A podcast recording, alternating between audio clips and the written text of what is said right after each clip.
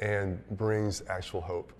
And so I got to admit, I, I feel a little just like, like, I feel like the whole world for the last two months has been, it's been this like competition to see who can say the most clever thing like the most insightful thing and the most like this is what's really going on in the world let me tell you know it's like who's gonna like have the one liner that sums it all up and what's the perspective that we need to believe and follow and it's kind of like you know and i was like oh, here i am after all of this going on in the last two weeks and that intensity i really feel very unqualified to try to like say something profound that's going to answer everything um, but that's why we are going to look at god and his word because he is the one who brings us all together. And I believe he does have, he does have truth and hope and faith that he wants to impart to us this morning and in this season of our lives. I know some of us were praying this morning, um, and we do. We're re-kicking off our Sunday morning 9:15 prayer over in the other room across the lobby, so everybody's welcome to come to that. And um, I think something really profound was said, and I just forgot what it was as we were praying. What was I saying anyway? Oh my goodness. Uh, like I said, yeah, someone else should be up here talking. but there's God. Oh, this is what it was. Bailey prayed. She said, you know, just thank, I think it was Bailey, but my brain's a little addled, so it could be somebody else. But somebody said, you know, God, thank you for what you've been doing in our lives during the last two and a half months. And thank you for all the ways you've been showing up in people's lives individually, that you've been faithful and you've been present and you're bigger than any situation in the world. And you always, you've been faithful to us. And as we're coming together, you're the one who's faithful. And I just thought that was so profound and so true. And really, God is the one who, who as we've been worshiping and singing, He's the one who meets us where we are. His, his life his presence, His death, His resurrection is what the world needs, it's what we need. And that is, that is what we're looking to. I, I know a couple, couple days ago, I was out of town, but a couple other churches in town, The Well and Manhattan Christian Fellowship, got together and had a conversation about, about the divisions in our world and the divisions between black and white. And the Well is a predominantly white congregation, and Manhattan Christian Fellowship is majority African American congregation. And those, I, I know the, the leaders of those churches and great people, and I just heard so much good feedback about, yeah, this is like really what we need. And I wasn't surprised because throughout history, the ones, I, I'm encouraged on the one hand that there are millions of people that are saying, man, something needs to be done. Something needs to be done. But the reality is, is that not because of anything that we can take pride in, but because of God, it's always God's people who actually bring change in the world. It's not just ideology, it's not just energy or passion or anger, although we need all that in its proper place, but it's transformed hearts and it's transformed relationships. And that happens on from the ground up, grassroots, person to person, life on life and that's what the church is all about. And I feel like I just preached my whole message here. There, there are some Bible verses that talk about this. So we're going to look at that. But that's really like, it's, it's good to be coming together. You know, this, this recently, Congress, there, was, there were some rules passed in the US Congress about um, because of COVID 19 and people practicing social distancing. And so there were some adjustments to the rules to say that you could do proxy voting so that instead of legislators, congressmen, and senators having to be there in person to, to vote, one person could be there and represent 10 people and vote for them. And that was passed really without much um, protest or anything, but there's been some discussion like, is that really okay? Because this is the Constitution, like this has never been done before. And I was thinking about that, that you know, there really is something that you miss when you don't come together in person. Yeah. Like, we wouldn't want our Congress acting like that all the time. Where, because there's something about you come together, you need to hear from people, you need to interact with people, you need to get something from one another in person. That there's just no other way for that to happen. And so, it's good that we're coming together in this time and, and other times. Um, I want to look at, we're, we are going to look at the Bible. Acts chapter 13, this is a description of one of the early churches in the early history of the church and the, this is the, the first initial years after Jesus resurrected and returned to heaven. And in Acts 13, verses 1 through 3, let's just read this, this little snippet of a story. We read, Now there were in the church at Antioch, I just want to tell you, because I keep forgetting stuff, um, set you up. We're gonna, I'm going to talk a little bit, and then we're going to, you all have at your tables different pieces of paper in the middle that have different scriptures, and it's different. Most of them on your tables are different from the other tables. We're going to have a time later. Don't look at it yet, um, just because, you know, it's, it's good stuff. But we're going to have a chance to like look at this description of what God's people are called to be and do and talk about it at your tables and then apply it. So just, you know, get, you going there. So, but in Acts 13, we read, Now there were in the church at Antioch, which Antioch was a city in, in Asia Minor, which is modern day Turkey. So already we're seeing like the gospel is spreading, not just from the original monocultural people, uh, the Jewish people, but it's spreading throughout the world to this, this other culture. And, and, and Antioch was a very international city. It was part of the Roman Empire, but it was on the crossroads, the roads heading to Persia and heading to India. So it was a big trade center. And so there were people in this city from all over the world, very multi ethnic place.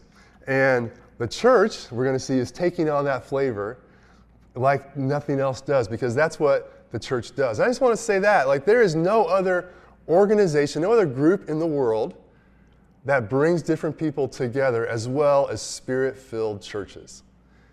If you want to look around the world and see where people that have historically been in animosity come together, it is spirit filled churches around the world. Because that's just what happens. Since the day of Pentecost, God's Spirit being poured out brings people together. So we see this here. So Antioch is, is there. And in, in the church at Antioch, there were prophets and teachers. And it's going to list some of them Barnabas. Barnabas, we, we learned earlier in the book um, of Acts, was from the island of Cyprus. So that's a whole different nationality kind of people different skin complexion going on in Cyprus, but Barnabas, that's where he's from. Simeon, who is called Niger. And we don't know for sure where Simeon was from, but the word Niger means black. And a lot of Bible scholars think that he was, his likely had dark complexion, was likely from, from Africa. And the next guy, there's no doubt, Lucius of Cyrene. Cyrene was part of northern Africa, what's now Libya. So you've got people from all over the world different ethnicities, all sorts of stuff. Manaen, a lifelong friend of Herod the Tetrarch. So here we got a guy. Herod was the, the, the ruler over the Jewish people in Israel and as a kind of puppet of the Roman government. But this guy had grown up in this place of power and prestige. But he was part of this, this mix of very eclectic people. Um, and Saul, you know, it's funny, Saul's the most famous person in the book of Acts, but he doesn't get any description here. It's just, and Saul, but he was, he was also from Turkey, from the city of Tarsus. While they were worshiping the Lord and fasting, the Holy Spirit said, Set apart for me Barnabas and Saul for the work to which I have called them. Then, after fasting and praying, they laid their hands on them and sent them off. And so here are these the church is gathered, and these leaders of the church, these prophets and teachers, are devoting themselves for a period of time to fasting and prayer, to being the church, to saying, God, we want to know what you're saying. We want to hear you. We want to be part of your purposes in the world. So, Lord, with you, we were praying in alignment with, with your will, with you doing what you want to do in the world today. And we're listening to you.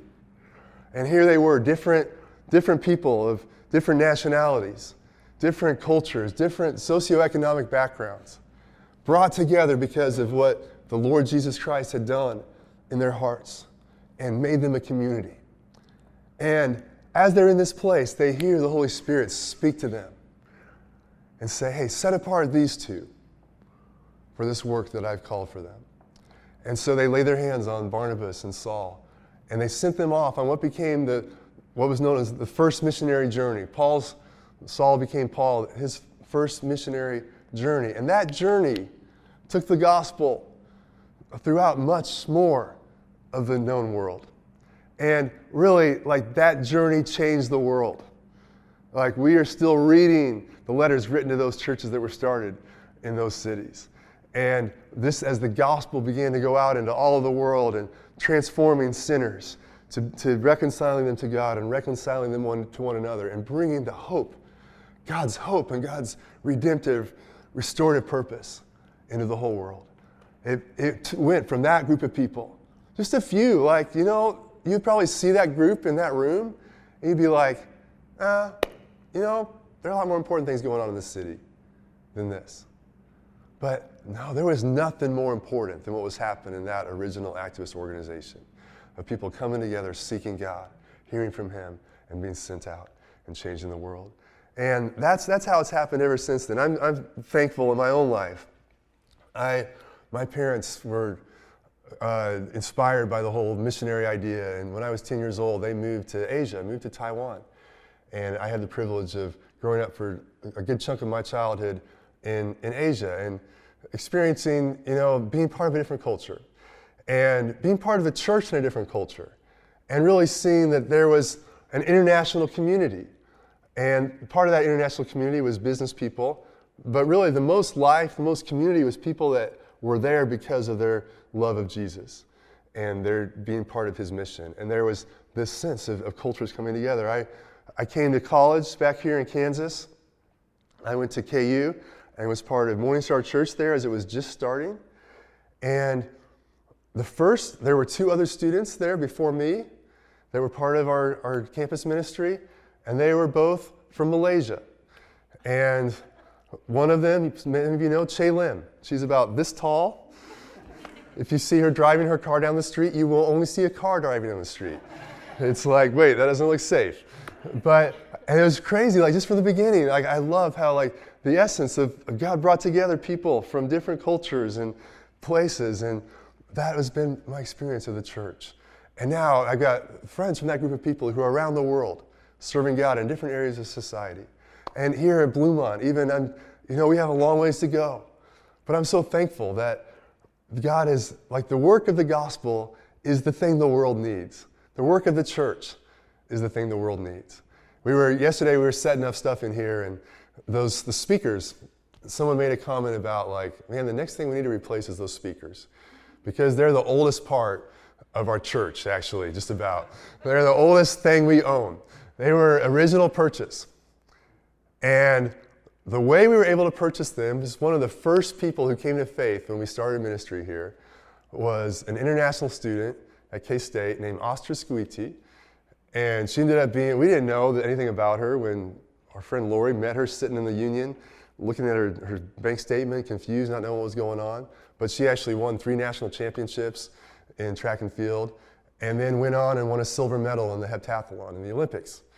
And she was rewarded by her, her nation of Lithuania with some, and some sponsors with some, some funds, some nice little payment for that. And with her offering, her tithe, that's what we bought our first sound system with here. And so those speakers are because this international student got saved and became part of this community. And really, it's just, it could go on and on and on. You know, I was just thinking about, man, all the Hispanics that have been part of our community and just like, wow, I'm so thankful that we have gotten to be part of a multi-ethnic culture that is really like building God's kingdom. And not, you know, in, in so, and learning in so many ways. And so, that's what, that's what the church does. God's kingdom comes to the world through the church. God's kingdom comes to the world through the church. And I just, man, I hope is that of all these millions of people that are yearning for answers and to be part of something, that those millions of people will find themselves joining with God's people because that's where it's actually going to change. Um, this the church is the organization that's in the most places in the world. You go to most villages or cities in the world, you will find God's people gathered together, loving Him, looking to serve. And we got a lot of weaknesses, we got a lot of problems. We're, we're a bunch of boneheads, but God has chosen because it's only people that are being transformed by Him that can change the world. In, in Matthew 16, Jesus is having a conversation with his disciples. And in verse 18, he's asked a question about who do people say that I am? And Peter says, by revelation, you're the Christ, you're the Messiah, you're the King, the Son of the living God. And Jesus says, Yes, blessed are you because that you didn't figure that out by yourself. But God has chosen you and revealed himself to you. And in verse, verse 18, Peter says this He says, I tell you, you are Peter, and on this rock I will build my church. And I believe that rock is not only the person of Peter, but it's the revelation that he had that Jesus is the Christ. That's what Jesus builds his church on. But on this rock I will build my church, and the gates of hell shall not prevail against it. I will give you the keys of the kingdom of heaven. And whatever you bind on earth shall be bound in heaven. Whatever you loose on earth shall be loosed in heaven. There's a lot there. I will build my church, and the gates of hell will not stand against it. You could say the gates of racism will not stand against Jesus' church. The gates of poverty will not stand against Jesus' church. The, the gates of family brokenness and dysfunction will not stand against Jesus' church. Government programs can't do that. Good human efforts can't do that. They've the more if you look like and there's the laws can't do that. There's we need good laws. We need government programs, the right ones. But apart from being connected to, to Jesus and God's word, none of that. The place where we, we try to solve these problems apart from God, it just gets worse. It's just, if we look at where have government programs come and tried to solve these problems, we look 50, 60 years later, since our war on poverty started, and the federal answers to, to poverty, it is much worse now than it was then, because that is not the answer that actually changes things. But the gates of hell cannot stand against the church. It's interesting the word Jesus used for, for his people, the church, is Jesus did not choose a religious word.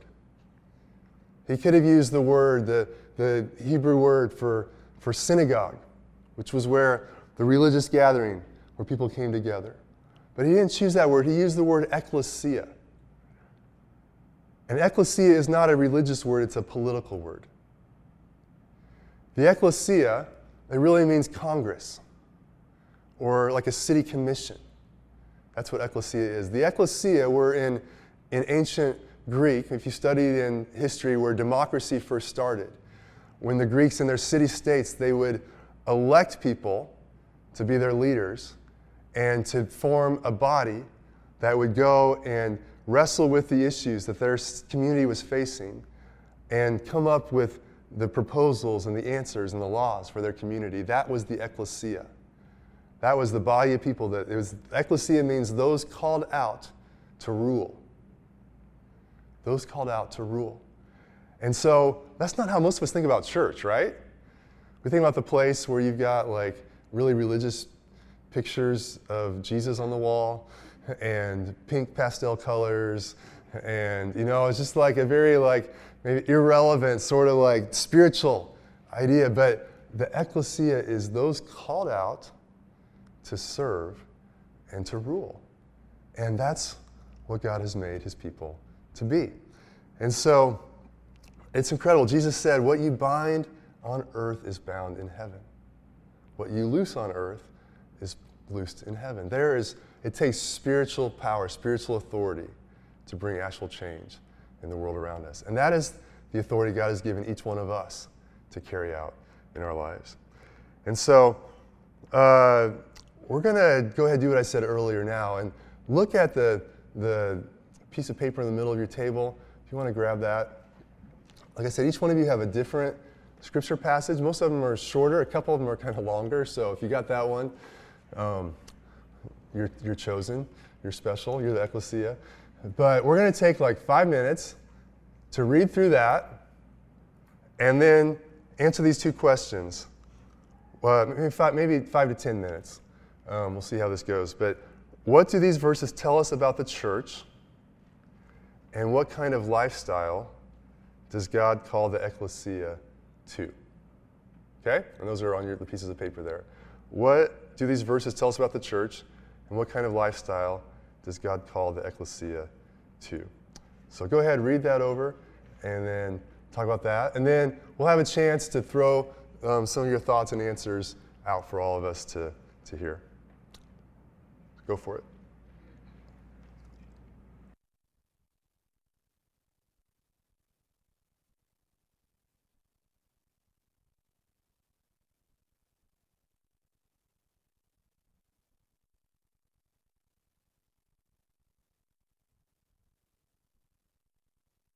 It is on the screen here too. Okay. And we thought that you were just talking about this, that you were right on, um, that the church is called to go out and bless people. Like, uh, Hmm. you can have all the protesting and everything, but if, if it's not with the church and what the church is really standing for, then you really are doing it in vain. Mhm. Um, The church can come in and love on people, love on communities, and, uh, and, just be a blessing to people and make the whole earth better. And, uh, Yeah. and we also said that there can even be some benefits to the people that aren't even Christians, like those Mhm. that buy into the, you know, the culture, even if they're not Christians, they still benefit from the church blessing.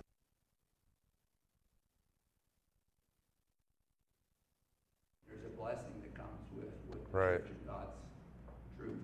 Yeah, awesome. Not just for people who are in, but for the whole world. Yeah, it's good. Awesome. Man, your table is good. I mean, this is good, so that's great. Good. All right. I know this was a good table because I was hearing him.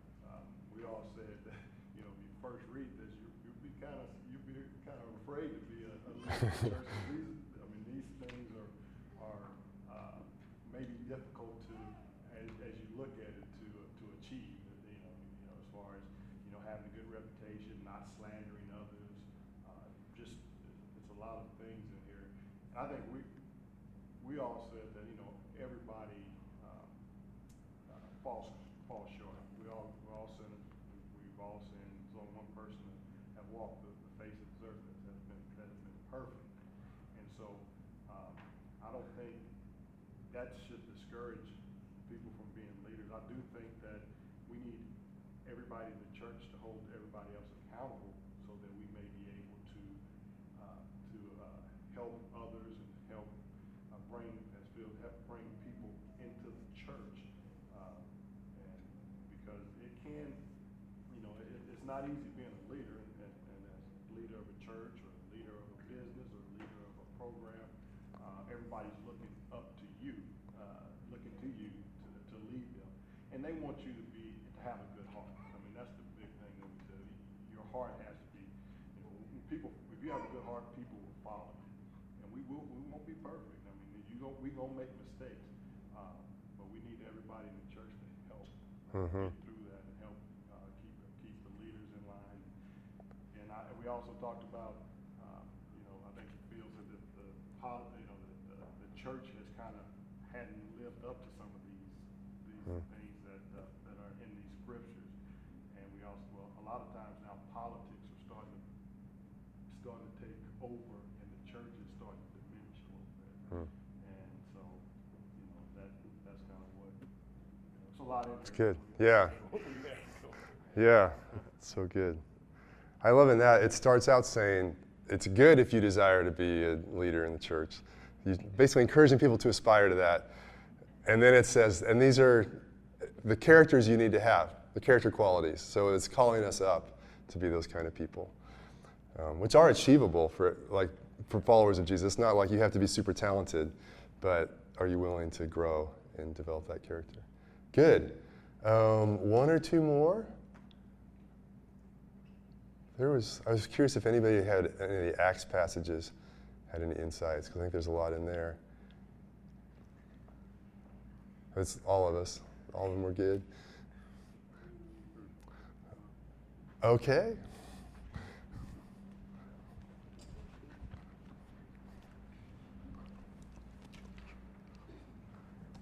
Trying to get voted. 1 through 11, it's about the time at Pentecost when the Holy Spirit fell on them. And, um, and then it talks about uh, how they spoke in different tongues and, and, and people of all different areas actually understood in their own language, even though these were Galileans speaking.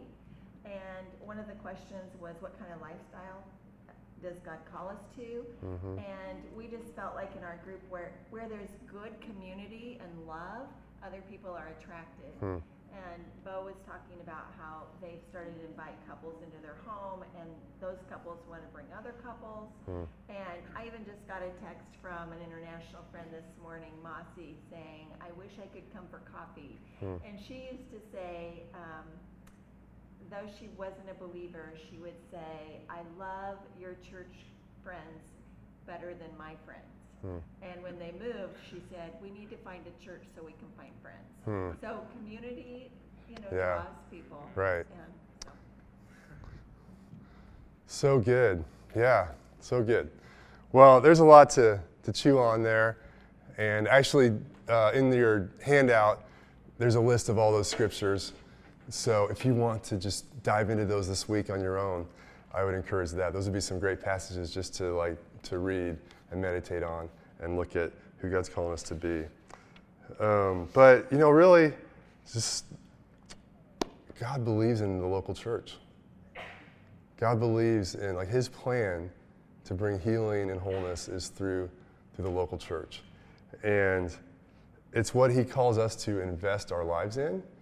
And we, this whole summer our theme is that now matters later, kind of like not just think not just like reacting to things and oh man, what do I need to do to like get what I want right now?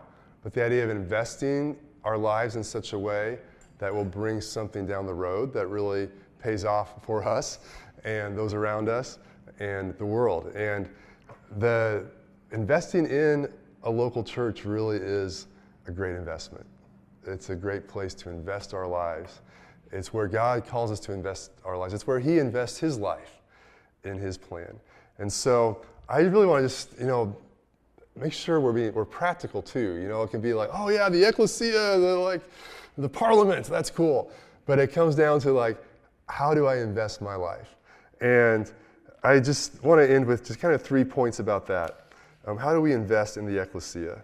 The first, first point, first part of this is that it's really the starting point is it starts with believing loyalty to Jesus. You know, that's part of why the church, what people see as the church today, isn't really very impressive, is because there are a lot of, it's possible to have the name church, but it's people that aren't believing in Jesus, haven't been transformed by Jesus, haven't acknowledged their sin and turned from it and put their faith in Jesus, and then begun a life of faithfulness and loyalty to Him as our King. And so the starting point for all of us is hey, how, do I, how am I in the church? It's not because we walk through these doors, it's because I say no to the old things that used to rule my life, and I say yes to Jesus and receive a new heart and a changed life. And now I'm living with growing loyalty to Him. And so it starts with believing loyalty to Jesus. That's, that's what the church actually is. Um, the second thing is it's about being filled with the Holy Spirit. And the Acts 2 passage talked about that. But we can, like, if we're just trying to, like, make a difference, change the world in our own power, it ain't going to do anything. This is, but when we are saying, God, fill me with your spirit, I want more of you in my life, I want you to empower me, then He does. And it's that. That's why it's spirit filled churches that, that bring different ethnicities together, that have reconciliation going on, because it's really the work of God's Spirit that does this. And so, man, when we don't know what to do, say, God, give, give me more of your Spirit. I yield to you. I ask you to fill me. And just walk, doing that over daily, asking God to fill us, that, that really changes things. And then the third thing is intentionally, this is getting real practical, intentionally giving my time, talent, and treasure. Intentionally giving my time, talent, and treasure to other people. Um, I love how, and Elaine's going to talk about this later, but the, the big, biggest thing we're doing this summer, starting not this week, but next week, is the Tactics Project, which is we have, we're, as a church, we're encouraging people to read through the book Tactics. And it's a book that is all about how to communicate with people that have objections or questions um, about God, and kind of, as it says, put a rock in their shoe. Like, give them something to where, like, man, they can't, like, not, like, just kind of being perturbed by their current way of thinking. Is like, wait, there's something wrong with that. I need to deal with that. Um, we're going to be doing with, we're going to be going through that and having different small groups, both community, students, everybody. The students will be in conjunction with students on other campuses and other cities too. But I want to encourage everybody to, to sign up for this. Um, buy a book this week on Amazon. It's Tactics. And this will be a place for us to grow in our ability to really um, expand God's life to others. So it's investing our lives, though, in, in other people and bringing our gifts and talents and our treasure, too. You know, it, it takes treasure. Some of the, the Acts passages were all about, like, man, people didn't consider anything their own, but they brought what they had and gave it to God's purpose, gave it to God's community. I was just in the last week, two buildings came across my radar that were both like, those would be pretty awesome church buildings. Like, that could be really neat if like if that was a place for us to move like those could be great places for us to have a more permanent presence and offer things throughout the week and really be more visible but just really be in the community more and serving that would be awesome and i would have just like pulled out my wallet and bought one of them if my wallet had the money but the price tag, they're both asking like a million dollars. And so I'm like wrestling with God, is this something we should go for? Should we be trusting you for one of these? But knowing like, okay, that if it is, man, that's going to take some some moolah. That's going to so okay, God, how's is this something we should do? So anyway, I don't know if that's what we're supposed to do. It's something we're going to be talking about, praying praying over. But whatever it is, the purpose God calls us to, it takes our time, it takes our talent, and it takes our treasure. And as we, as we believe this, it's played out by us investing what we have in, in Him and His family, His purpose, and that changes the world. So, um, yeah, that's what I got for today. Uh, we're to worship together. Actually, no, Elaine's coming up next. So, yeah. Um, yes, go ahead. Maybe Elaine, can you just pray for us too? And as you start off, that would be great. Thanks.